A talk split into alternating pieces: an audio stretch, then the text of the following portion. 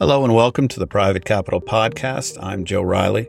Our guest today is Mark Machin, CEO and co founder of Opto Investments, a technology platform that provides independent investment advisors access to private markets. Mark was previously CEO of CPIB, the $500 billion Canadian pension fund, and before that was a banker with Goldman Sachs in Asia for 20 years. He has degrees in medicine and surgery from Oxford and Cambridge. I really enjoyed this conversation with Mark, a greatly respected LP who has already had two great careers before starting Opto. We discussed the development of the Chinese market in the 1990s, how banking has changed in Asia and at Goldman, the Canadian pension model, how to navigate the investment world from one of its top perches, and the burgeoning world of technology enabled private investing. You grew up in Cheshire. Where did you go to school? I went to a, a minor public school called King's School Chester. The one good thing about it, there was several good things. It was an exam sweatshop, so it taught you how to taught you how to pass exams, which is useful back when exams mattered and continuous assessment didn't matter. I, I was all about swatting for exams and then not doing much in between. And then the second thing it was good at was rowing. It punched well above its weight crew, and uh, despite being a pretty small school, so I think school relative to an Eton. I know it's a, it's a fraction of the size. I mean, it's between a fifth and a tenth of the size of, of Eton. But yeah, certainly in my time, we could we could race them and beat them. We had a decent chunk who went to Oxford and Cambridge, so I was lucky enough to pass the exam to go to Oxford. Uh, and selected to do medicine at the time. I thought there was the two greatest things I could see in my little world in Manchester were being a lawyer and being being a doctor. I hadn't heard of being a banker other than a high street banker. I hadn't heard of investing. I thought law was a bit dry and boring, and I thought medicine was pretty interesting. So I went off to Oxford to study medicine. So I did, I did three years of undergrad medicine, which was really fascinating. And I did a year of research in Australia, and then I went to Cambridge to do my clinical medicine and change the scene. Any specialty you were interested in? So, what I did in research was related to the environmental causes of birth defects, and I'd always been interested in pattern formation, developmental biology, developmental neurobiology, neurology. And then I, I, did some work on infectious disease and actually did some research, some desk research on leprosy.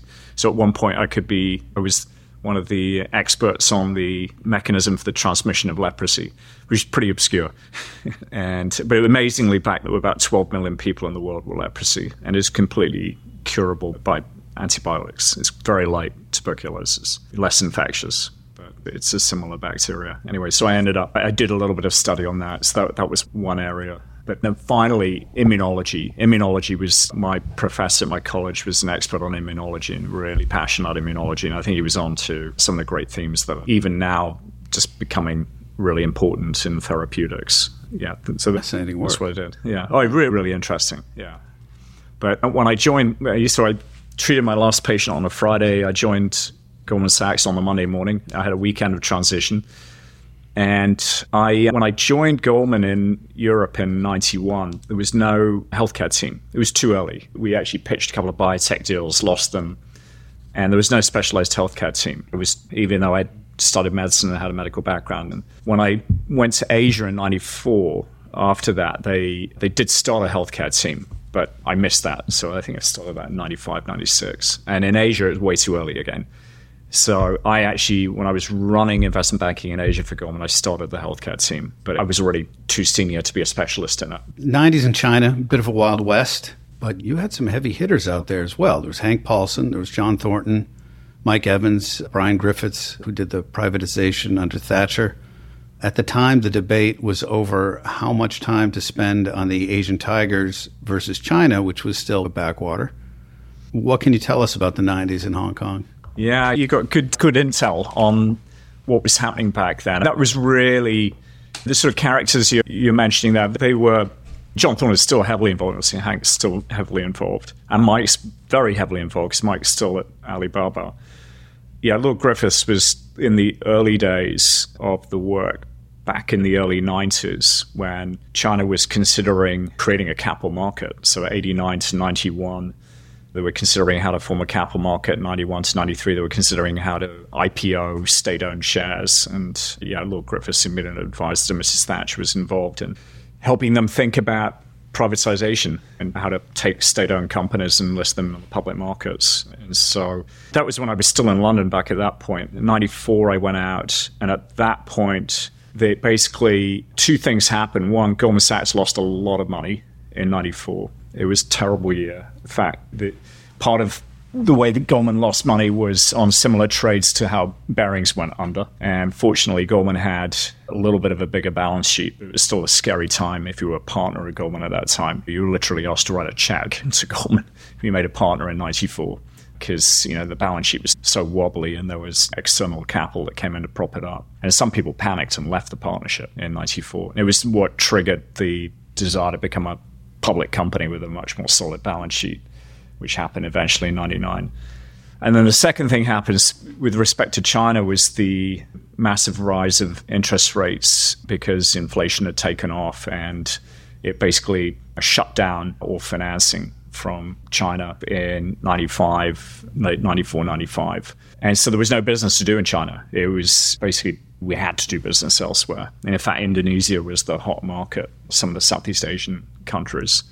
And so I spent a lot of time in Indonesia in 95, 96. And it was only late 96, 97 that I actually really got involved in China. I mean, that, that's when China came back and the capital markets were back late 96, the red chip bubble, 97, so seminal China Mobile, China Telecom IPO. Goldman had to outcompete the established British banks that were already in Hong Kong, as well as their American competitors. How did Goldman manage? Yeah, it was tough. People forget this in the midst of time, so thank you for uh, allowing me to re- recall these points. But one, one of the things I had to explain, one of the things we had to do was explain, number one, what an investment bank was. So we put pictures together saying, this is what an investment bank is. And then secondly, explain who Goldman Sachs was. People never heard of Goldman Sachs. And at the same time, because Goldman had that wobble in 94 with the capital base, the, uh, our competitors the British and other US banks were running around saying, forget it, Goldman Sachs is moving out of Asia. It's basically got no money left. It's going to shut down the Hong Kong office and it's out of here. So it was not easy. There was a lot of dissonance and, and lack of understanding about what we did. Most people in Asia thought a bank lends money. That's, where's your checkbook? Where are you going to lend us some money? And so explaining what we did in advice and underwriting was was a lot of effort and building credibility, building understanding. We weren't Golden Socks or Goldman Sacks, S A C K S. We were Goldman Sachs and Storied Investment Bank, 100, 150 year history, and, and th- this is what we do. And that, that was a lot of what we were doing. Paulson notes in his memoir that at the time the norm was in China was rule of men, not rule of law. He also noticed most of the assets they saw were very hairy, to say the least. How did you folks navigate that world? It was capital market was tiny. The state-owned assets had rudimentary accounts, so there was a huge amount of work, huge amounts of work done with first-class international law firms and accounting firms. So basically building the books and building the accounts and historical accounts for these companies. And it was massive amounts of work that could take years to prepare companies for public market. The private sector was rudimentary as well back then. There weren't there weren't big private companies in there weren't a lot of substantial private companies. There were no no billionaires in China in the nineties. First billionaire I guess was around maybe late 2000. I mean that was quasi SOE.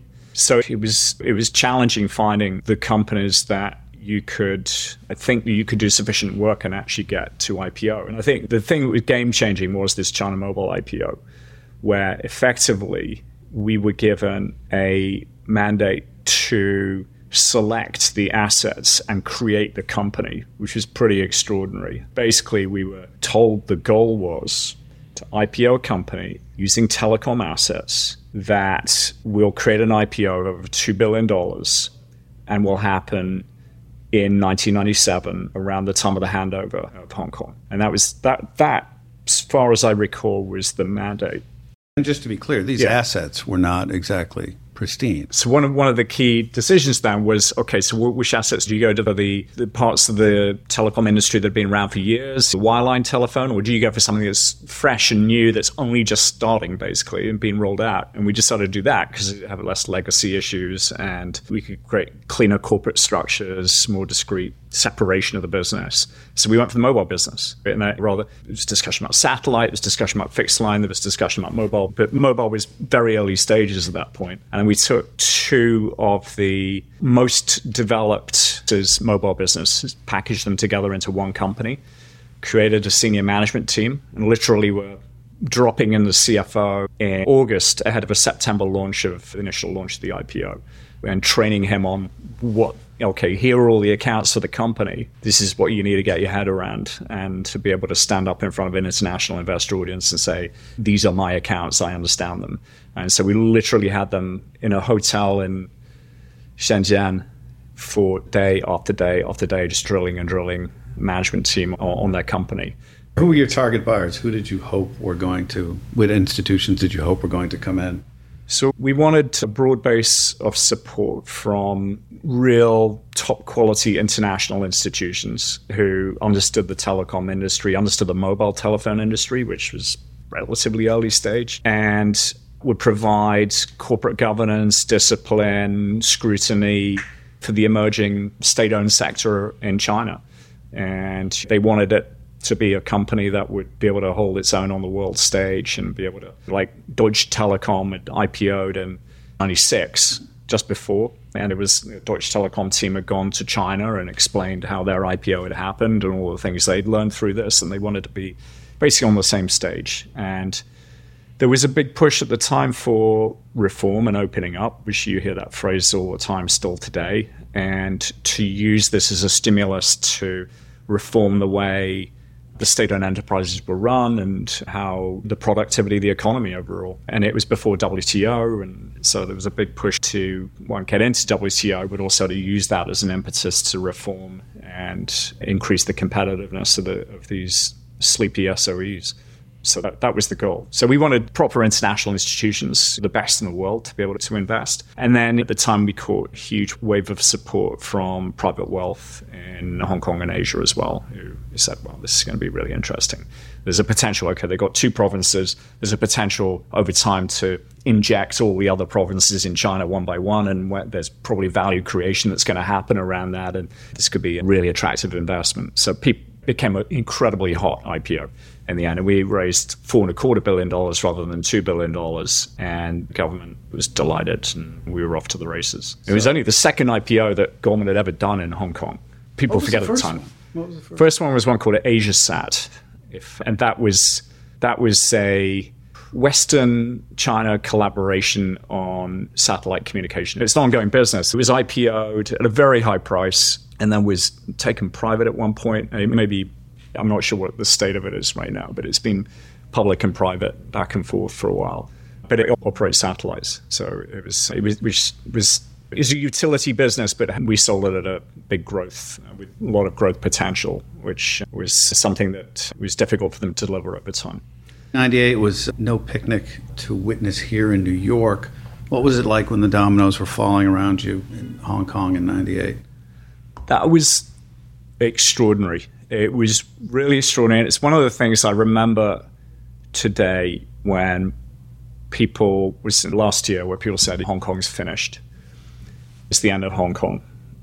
I remember in August 1998 when the monetary authority was stepping in and buying every single share in the market to support the market going, which was in a catastrophic downward spiral. And never seen anything like it. Government literally stepping in and buying every single share that was for sale in the index.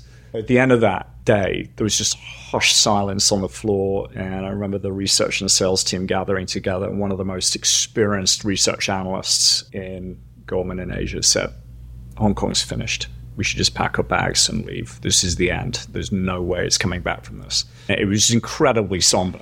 Pe- people thought that was it. Never going to be any business in Hong Kong ever again. It, fortunately, it didn't prove to be the end. And one of the really amazing, one of the most interesting deals I ever had the pleasure of working on was they, they had an incredibly idea of They, they got all the banks to compete on ideas for what we should do with these holdings of shares that we're now stuck with.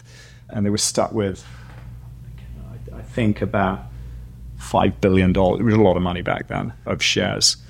And maybe it was even maybe 7 billion.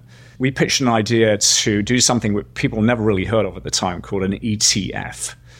And it was so the spiders existed but there were no ETFs in Asia. Nobody really heard of heard of ETFs, but so it was an innovative idea for us to come up with, and certainly an IPO of an ETF had never been thought of before in the world. That definitively. So we decided to package these shares into something called the Tracker Fund and do an IPO of it, and then to share it with the people of Hong Kong as well. So you could, we created something called bonus shares, which I learned through privatizations around the world, where if you held the tracker fund for one year, you get a certain number of extra shares. If you held it for two years, you get another bunch of shares. So it was a way of, and there was also a little discount for the citizen of Hong Kong as well over what institutions paid.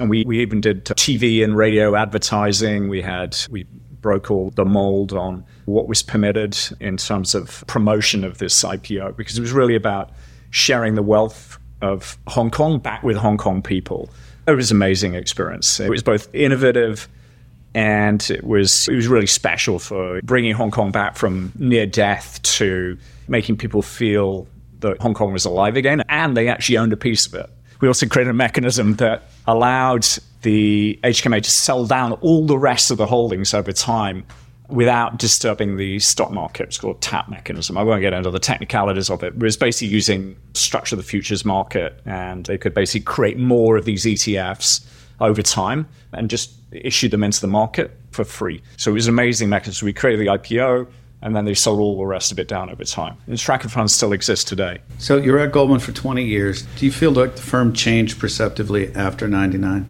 The firm got bigger, and any organization that gets bigger becomes less connected, more of a corporation rather than a collection of people. The magic of a place like Goldman uh, is the, the special people and the camaraderie between the people and the sense of ownership that you have. It's the magic of any special companies where you really feel like you and the people you work with own stuff and where you can pick up the phone and call someone in the Frankfurt office at 2 a.m. and say, Hey, I really need help on this. And they will help you at 2 a.m. And it's because you're part of the same team and you're all competing for the same goal. You all want to make Goldman the best what you do. And there's no question about, you don't ask the question, you know why. You're all part of the same sports team. That as something gets bigger and people get less connected, then it's just inevitable that deteriorates a bit.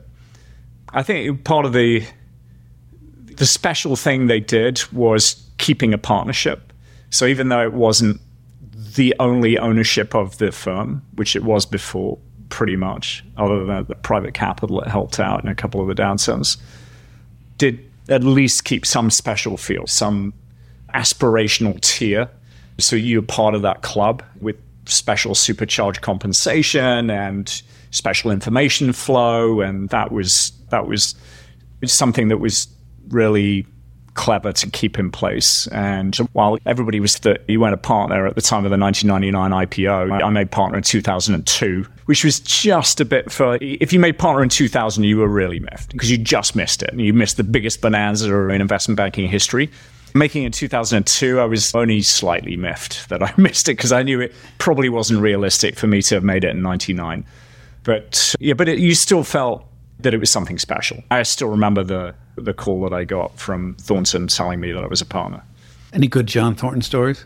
John's a phenomenon, as still is today. And John was just traveling. As you say, when you say he's in Asia, he had an office and a, an apartment in Asia, but he was on a plane. And he just used to, we lived on voicemail back then. We didn't have, Goldman didn't have email till 97, I think, maybe 98. But we lived on voicemail.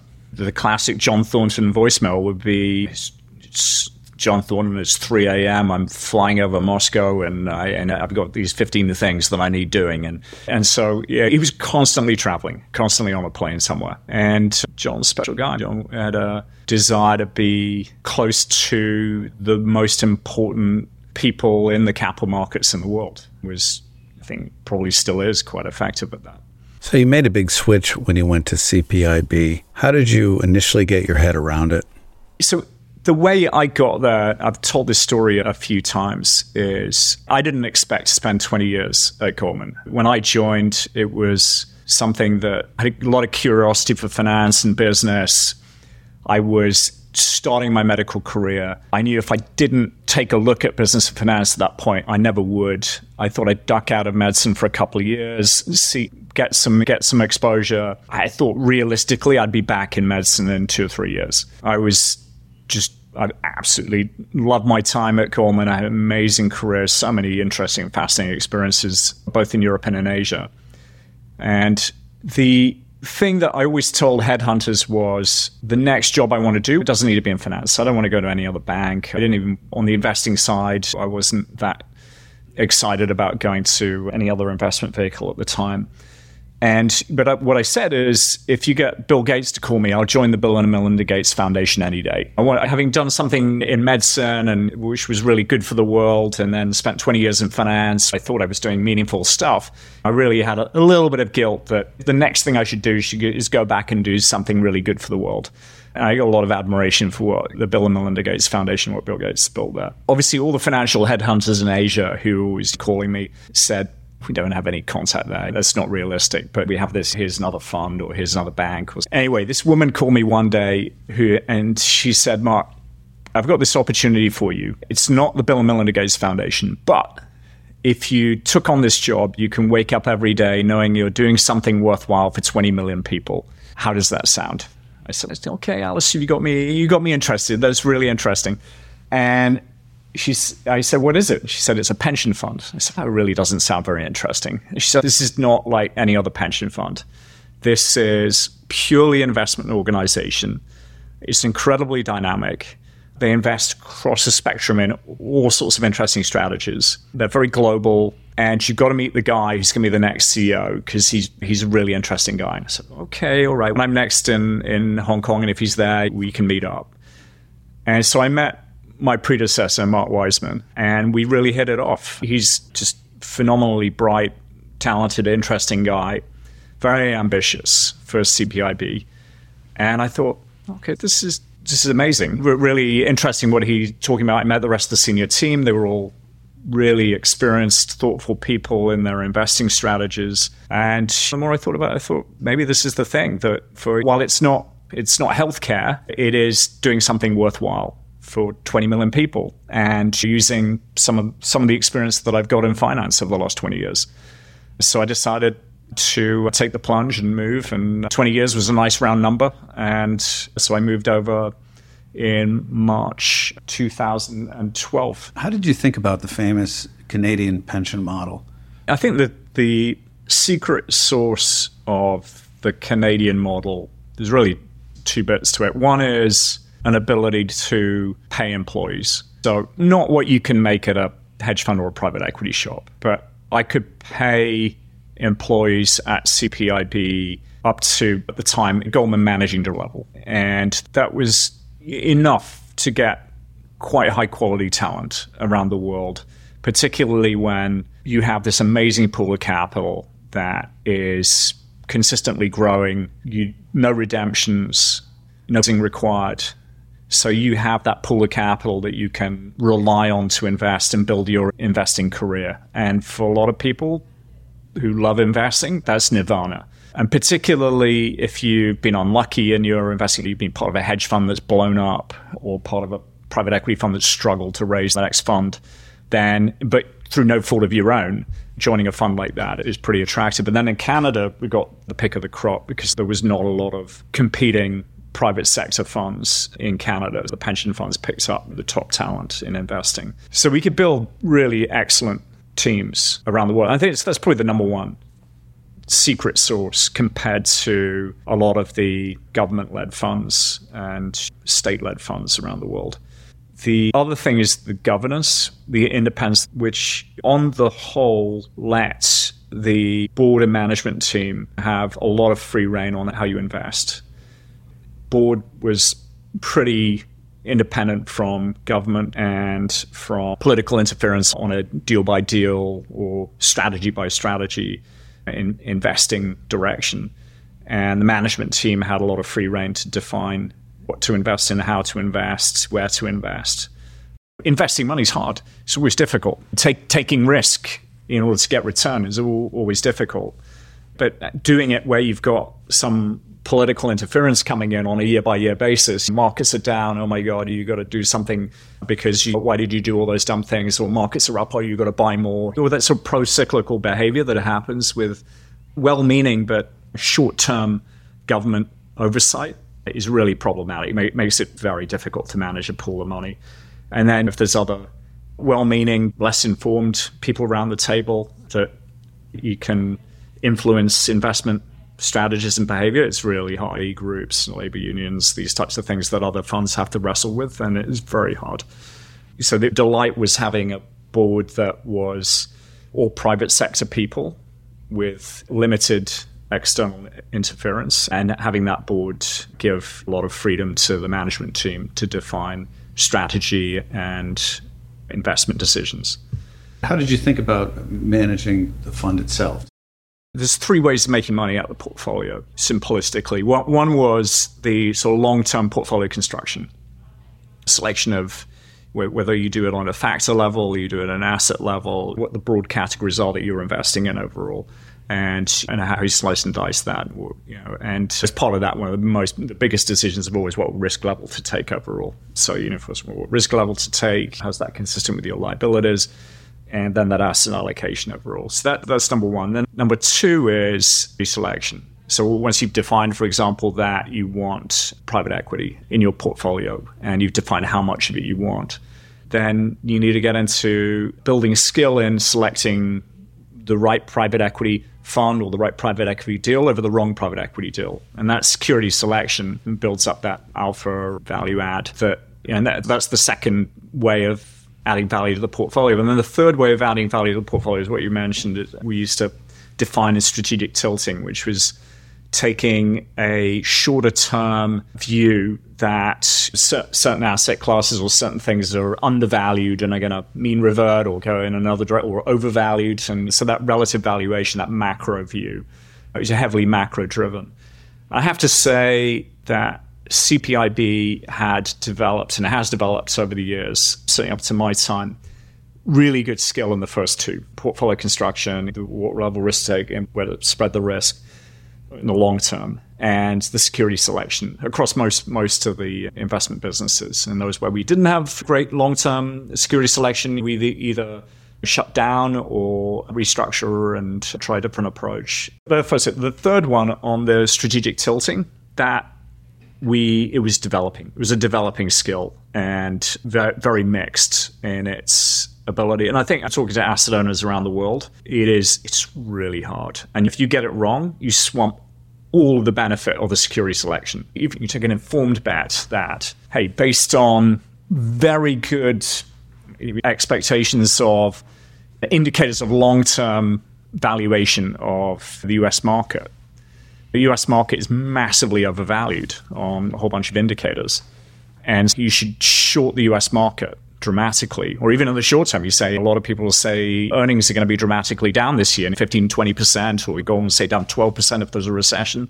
We should be heavily short the US market. But if you take that view and you're wrong, you could swamp all the returns on the alpha front. So I think as an asset allocator, I wanted to make sure we continue to have those first two skills and try to develop that third skill without killing ourselves. We try to build macro businesses in house with limited success, and they're still working on it today. I mean, they may well have cracked it after my time. And without having that macro skill in house that you could rely on consistently, it's difficult to scale up those ideas at a fund level. Better thing to do is to work with smart partners. So we work with some smart partners on that front who, how much who are much better. Decide how much time to spend on being tactical. So as I uh, combine the roles, for most of my time of both the leader of the organization overall and ultimately the CIO of the organization overall. So I had a, a, chief investment strategist who worked for me, and then in my last year, I carved out a role of a CIO, was going to be full time thinking about these, particularly these type of macro issues. You have enterprise leadership, strategic leadership. You have overall dealing with the board of directors and dealing with all, all the constituents and the public and people across the country and people around the world and, and then dealing with investment issues. So I led the both the top allocation committees that I'd meet with regularly, and I'd lead the deal by deal investment committees for the top deals that would come up above a certain threshold. Time split would be, I'd say, about a third, a third on the investment side, on the enterprise leadership side, and on the external side. That'd probably be, be the split, maybe a little bit more on the investment side. You've seen hundreds of managers over the years. How many do you think are consistent performers? Look, I think outperformance on the public side is really consistently is really hard. Alpha is really scarce, and I think the on the public side, and one of the reasons if we get to talk about the business here, one of the reasons we haven't touched the hedge fund world yet is one, it's even more complex and very difficult without transparency into the funds to know what risks and returns you've got and you're accumulating as you build a hedge fund portfolio. And then, secondly, the hedge fund industry is probably more advanced in keeping the best alpha for themselves and parsing out much less of it to, to the average investor, you know, even to the institutional investor. That's a bigger challenge on the hedge fund side. I think on the private investing side, there's more alpha, there's more opportunity for adding value to assets that you control and you own for the longer term. And there's less of that approach. I'm sure it would develop or is developing over time of keep keeping the best deals and the best alpha for yourself. There's less of that in the private investing side. So as an end investor, you do get more of that alpha shared with you before fees. And that's one of the key things to make sure that you're not losing it all through fees or other mechanisms. That leads me to one more question about CPIB. As you move up the buy side ladder in terms of assets, you find that certain things get easier. You get a lot more access, and other things become more challenging. As someone who's sat at the top perch, what, how did you find that? We could get a lot of transparency. So, CPIB and a, and a big asset owner, you have a large amount of transparency into every single fund that a private manager has ever done, if you want, down to an individual company level, individual company performance level. We build models of every single fund and recut the numbers based on so we really understood exactly what's going on. And then we'd have individual company models for the top holdings of each fund. Extraordinary insight and transparency into the track records and the raw numbers of what people had invested in before, which was a great advantage for secondaries investing in particular, and gave you great insight into what was where managers had built skill you know, or demonstrated real skill in the past. That clearly advantageous when you're trying to determine who's good or not and who's likely to be good going forwards. And yeah, similarly on the hedge fund side, we had in a lot of cases great transparency into what was owned and what strategies were on, what positions were on, with great recency. And that was really important, frankly, from a risk management point of view and knowing what risks you actually have in your portfolio as well as you roll it up. If you own a 40, 50 billion dollar hedge fund portfolio, knowing where you're compounding risks by because of all the ownership across all the different funds, or where you're paying for people to put on risk and it's canceling each other out. Different and you did all this in house. We did this in house, yeah. And no I think solution for that. Yeah, that that is cha- that that is really hard. And as well on the hedge fund side, it's one of the challenges. And CPPIB struggled for years with a hedge fund portfolio because you need really skilled teams and people and technology and transparency to be able to understand what you've got in these portfolios and all these different strategies to understand what, what you're compounding or paying for and canceling out across the different strategies. So that was eh, important and really difficult to replicate at a, any type of lesser funded or lesser resourced organization. I think on the private side, you can get a long way in making these judgments by the types of tools and techniques that we do on the due diligence side here. And and we do our own internal due diligence on funds, investment due diligence, operational due diligence. We use external advisors. Uh, we use a couple of we think are first class external advisors as well to do a second check on everything that we do. And then the final thing is, which is really important and was really important in my old shop, is the checkings where you check with a whole variety of people in your networks as to, okay, w- w- what have I missed that you may have come across? And so checking in the asset owner network or venture capital, we see uh, Joe Lonsdale, 8VC have a particularly differentiated network within venture capital, and there you can you get a sense of it's high. When markets have been up for years, it's hard to differentiate luck from skill unless you've actually sat next to someone or opposite them or on a board with someone or in an investment with someone or turnaround situation. Then you really you get a much better fingertip feel as to who knows what they're talking about who's actually got a skill versus just being lucky. How long does it take to develop a relationship like that? with someone and figure out whether they've got skill or not on, the venture side. You could take, it could, I guess it depends. I think years right, to know whether investment's going to actually work out over time from the investment decision, the management of the position through the successful exit is years. And seeing that consistently over a few times, not just one off, but seeing how people do it over time, seeing the ones that work well, seeing the ones where it didn't work well and what happened, what the interventions were and how they how they dealt with that is you need years of being able to figure out that type of have that type of relationship and figure out whether teams had skill or not. And you can look back over track record. You can look back at you see the numbers and see what people have done and speak to people who've been in, involved in that. But that's part of the checking. You check with people who've known these people for years, may have worked with them, may have worked opposite them, may have been talking to people who were involved around the, some of the troubled situations is always interesting as well. What did you think of the World Economic Forum? It's fun. It's really it's fun and incredibly intense. We used to set up from Monday, it'd be Monday lunchtime through to Friday afternoon, like back to back meetings. So we do you just did speed dating, half hour meeting, drink, dinner, after dinner, after, and then wake up 7 a.m., 6.30 a.m., or and then back to back 7 a.m. breakfast, or back to back to back till midnight, 1 a.m. And so I'm utterly exhausted by the end of the week. No, you didn't get any skiing in. So if you go the weekend before, or uh, depends on how how intense you are on it. If you're just going and just want to goof around, then you can go out skiing. but if, if you do that sort of back to back, if you're actually trying to working for a pension fund, you know, I felt I was obligated to get if we're going to spend the money to go there to actually get value for it. So I was going working as many hours as I possibly could in that five day period. And what is the main value of these meetings? It's incredibly getting people from all over the world it saved a huge number of random trips. So I meet people from Peru. Yeah, I meet people from Australia. I meet people from all over Asia. You meet all sorts of people, and then the conversations you have with people are much more. Even though you're speed dating, people are much more open to talking. They're not as uh, guarded as in other situations. And and then I'd look at the list. I mean, how many people there are this year? I'd see all the sort of corporates that we might do business with, CEOs and people who I thought might be interesting strategic partners for investment for us. I had various cold calls that led to investments years later, a couple of years later. And, uh, and then lots of investment partners, and then I was called quasi government and government things. So tell us about your current project, Opto. Tell us how you met Joe Lonsdale and how this idea germinated.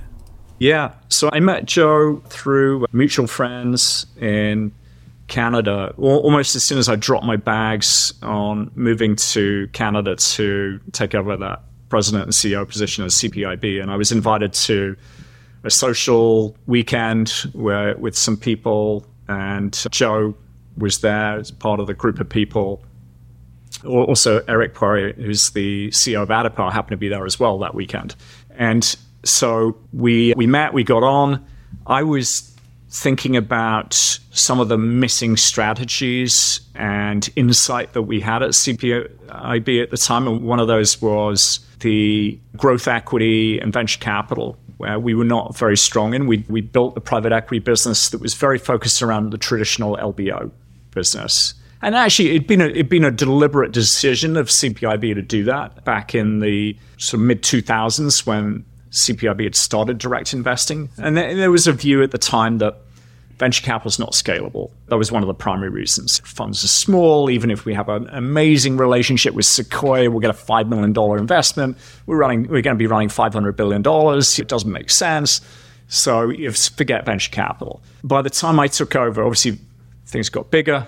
Venture capital was much bigger, growth equity was certainly much bigger. And I felt we were missing out on insights in innovation and seeing developments much later than we should do as a leading investor in the world. So I wanted to push into getting those insights and investing in funds that funds and businesses, particularly on the venture capital fund side, I want to start a program where we'd invest in funds and we get insights into where they open the kimono and share insights with us. So we wanted investment returns and we wanted open kimono on those two dimensions. Anyway, so I it was something I was interested in pushing. Joe and I started talking about innovation and, and investing.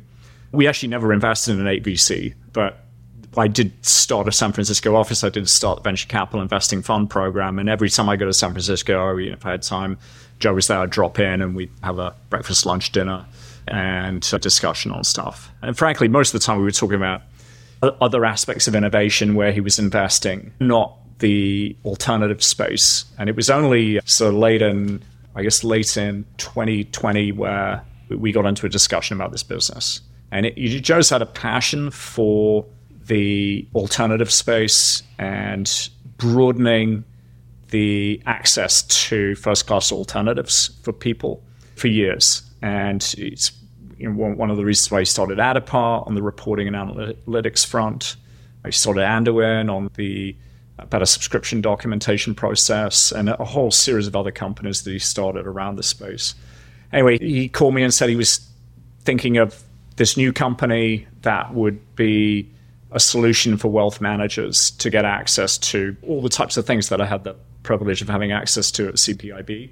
Would I be interested in being an advisor? Would I be interested in maybe taking a part-time position? And over the course of 2021, I got into a deeper and deeper discussion, met some of the folks who were here starting the business, and I thought, yeah, this is really interesting. I could, this could be the next thing that I dive into, and and it's, I think it's, it's a massive and exciting opportunity for it's the last untapped place for for alternatives, particularly on the private investing side, where there's a lot of capital that's just in some ways misallocated. It's just missing out on this opportunity, and it's the private wealth and savings of people across this country, which is where we're focused initially, missing out on that opportunity. Almost the CPIB was missing out on that growth and innovation perspective and access. When I sat in the seat in 2016, same thing with most American savings are underallocated to all the innovation and growth that happens in this economy. It misses out on those private companies and private investing. And this is that's the problem we're trying to solve here. So there is a, a huge amount of money in private wealth, very little of which is in alts. It's probably about three or five percent. Yeah. And there's certainly been a lot of talk about wall of money coming into alternatives. But why do these platforms make sense now? What's changed? I think one thing that's changed is the traditional portfolio allocation of a simple 60 40 ish bond, uh, equity bond construction, which has been a decent return vehicle for years. And people have heard every year, oh, it's dead, it's dead, it's dead. And it's turned out to be fine until last year. And then it was painfully obvious that it wasn't sufficient. And both were down a lot. And therefore, the importance of a broader diversification of your portfolio is was starkly obvious last year. 60 40 returns may come back a bit, but I think there's there's no substitute for having more diversification in your portfolio, more exposure to parts of the economy that are not available in public markets. And I think in a world of lower returns, it's quite likely that we're going to have a world of lower returns than we've certainly had in the last 10 years. The value of that alpha over and above what you can get in public markets that you can create in private markets by that longer ownership, by the levers of control that you have in a private situation, that becomes much more valuable on a relative basis as well. That's why I think it's important that more private wealth has access to these opportunities. I think that's what's that's what's changed. What problem are you solving for those players? So the focus at the moment is on the independent RIA. We are working with some of the aggregators, some of the people who are rolling up these RIAs. I think the sweet spot for us is an RIA that thinks it's not a good use of their capital to spend on building in house sourcing and expert teams on alternatives. And we can be that efficient team for them. We can do a huge amount of the sourcing work. We can use all of our networks and expertise to figure out who do we have conviction in venture capital, in private equity, in real estate, and infrastructure, and private credit. We can do that work as five sleeves. So it goes venture capital is one sleeve, but we're doing yeah private equity, real estate, infrastructure, and private credit as well. So all the sleeves of private investing. And what we want to be is customized and differentiated. We're entirely on the side of the independent RIA. We're trying to help them do a better job with their clients to try and help them think about what is the most appropriate exposure to these sleeves of alternatives based on what they own already. We can do portfolio construction and modeling and help them think about okay, so you own this is what a exposure to alternatives would do to your your risk, return, your leverage, your liquidity. These are the, this is what look the complexion of your portfolio. This is what we'd recommend you do over some period of time. And here's some building blocks, first class building blocks that we have available that you can use to build that portfolio for your client. So that's what we're building. We have some terrific relationships with some of the aggregators who see the value in that for a lot of the independent RIAs that they've invested in. There's one group that we'll make an announcement on shortly that is one of the biggest investors in RIAs in the country, has about 60 RIAs they've invested in. And we have a strategic relationship with them, uh, helping to introduce us to all of their RIAs. They've done their diligence and all the different alternatives that are out there of our type of platform and have decided that we're the, the best of the lot. And because we're entirely focused on the RIA and best solution for their clients, we're working with them to try and onboard as many of those 60 as possible and work with them. I think if you are a, a massive RIA that wants to build your own in-house team and wants to build a big expert team sourcing and structuring your own alternatives then we'd be delighted to work with them and supplement their team. We think we can add value but our initial focus is on the folks that would rather keep a slim in-house team and work with external experts who can help them and that's where we come in. So where's your where's the competitive advantage here? I'm imagining that it's number one access and number two technology. Does that I make think, sense? Yeah, they're two of the most important ones. So we, we have it's not just access. I mean, it, it's also being able to discern. inventory. Is it a yeah? We do. So we're using our capital. We took $100 million of our capital raise, we capitalized a warehouse, and we use that to pre commit to funds so we can bridge timing gaps for people. So we have today, we have funds across these sleeves available for RIAs to invest. So you're not going to be uh, filling out a lot of forms? So yeah, we want to also take away a lot of the operational complexity and just make it joyful technology, click of a button, easy subscription forms once you filled out one. You don't need to be pre-populated if you use it again for your client. Try, trying to make that uh, everything as smooth and simple and as end to end as possible. And that, so that's the technology we built, and we've been able to hire extraordinary engineers from from a whole range of backgrounds of people, particularly given Joe's aura as having been a co-founder of Palantir and Addepar and many other companies. People want to come here to be with other leading technologists. And so uh, being a technology first, having fresh technology, we believe we got some of the best that's out there, or the best that, that's out there. But yeah, so it's differentiation. What we're offering is not a lot of what's available on our platform. You're not going to find anywhere else it's customized. It's not just one size fits all. It's not we're not coming along and saying, "Hey, here's a great big fund of funds, and just buy it because you know we think it's good for everybody." We're trying to we're allowing the advisor or the investor to determine what is right for them.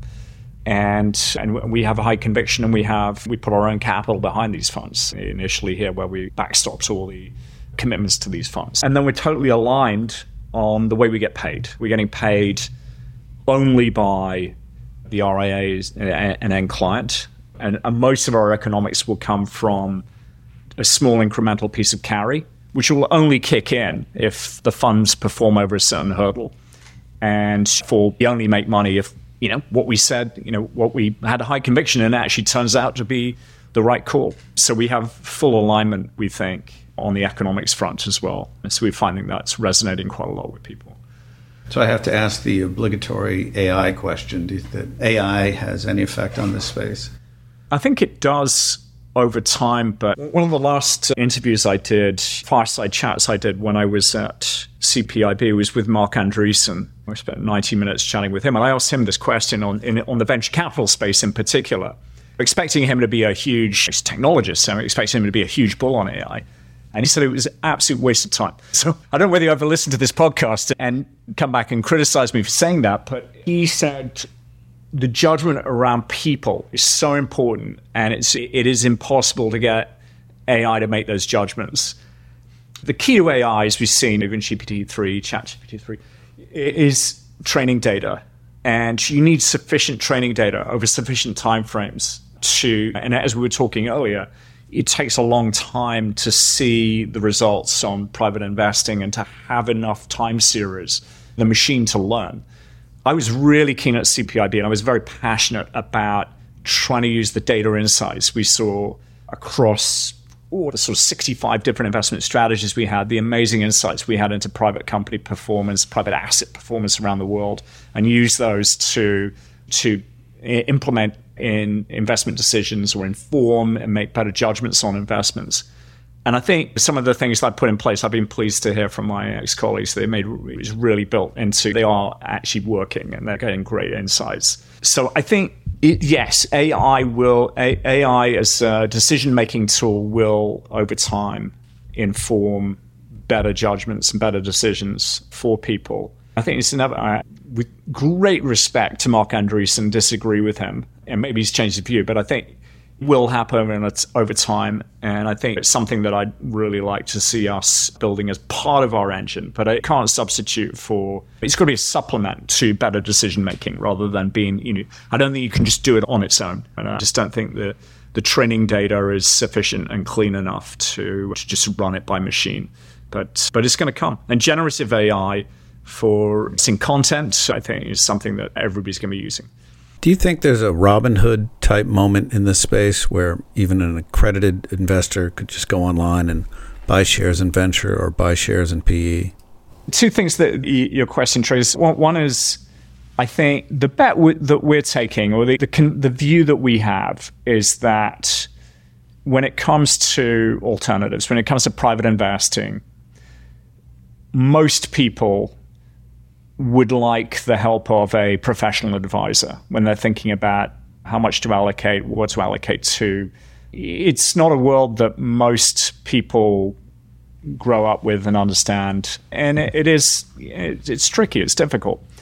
And so we think 90, 95% of people, unless you've been in finance, unless you've been in investing, most people are unlikely to click on a phone, click on your phone and buy the next fund from whichever fund group on the private side. You're going to want somebody's going to want to put it in context, understand the myriad of other funds and other alternative investments, and where you should, what you should be selling to fund that, to think about structure and fees and things. So, our view is the wealth advisor is not going away, and so here to stay, and we'd like to help them do a better job of investing. So that's one thing. The second thing is it, it does I think liquidity in privates is controversial, frankly, because one of the practical benefits of private investing is putting the money into the hands of someone who is skilled, if you're making the right decisions, and who's going to be patient and investing that over a period of time and not panicking when things are down and selling, not getting euphoric when things are up, but is a skilled, experienced investor who's going to pace their investment over time. The challenge with having liquidity mechanisms is it takes away that saving you from yourself, and you can end up panicking and selling at the wrong time or buying at the wrong time. The other thing is that there's an inherent cost involved in that. There's going to be a spread, there's going to be some discount that you're buying or selling at. And that's going to be big, where, particularly where private assets are involved. And also, there's going to be gates, as we're seeing right now in, in some of the big liquid product, supposedly liquid product.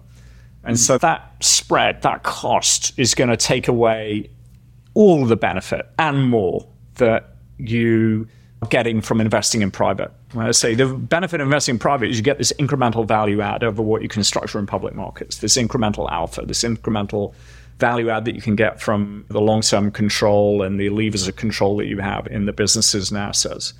But it's a finite amount. And whatever percent that is, it's highly likely that you're going to destroy a lot of that by more, more than all of it by trading in and out of private assets. So I understand why people, I think what we offer is uh, access to liquidity if you want it, if you need it. But I advise people if they're going into private assets, you should only put a portion of the money in, plan for just think about what could happen over time where you might need liquidity elsewhere and make sure you're not overexposed to private investing. But don't go into it planning to trade in and out of it because then you'll that'll be a mistake. So going to your point, do we end up there where people are trading in and out of private? I, I wouldn't advise that. And I think the B2C is fine for people who've been in the industry who know what they're doing, but I think it's a limited market. We've been talking today with Mark Machin, CEO of Opto. Thank you so much for joining us and sharing your insights with us today. But thank you so much. It's been a real pleasure. And thank you for letting me uh, talk about my formative years. Thanks for listening. If you like the podcast, please share it with your friends and take a minute to leave us a review on Apple Podcasts. We appreciate it.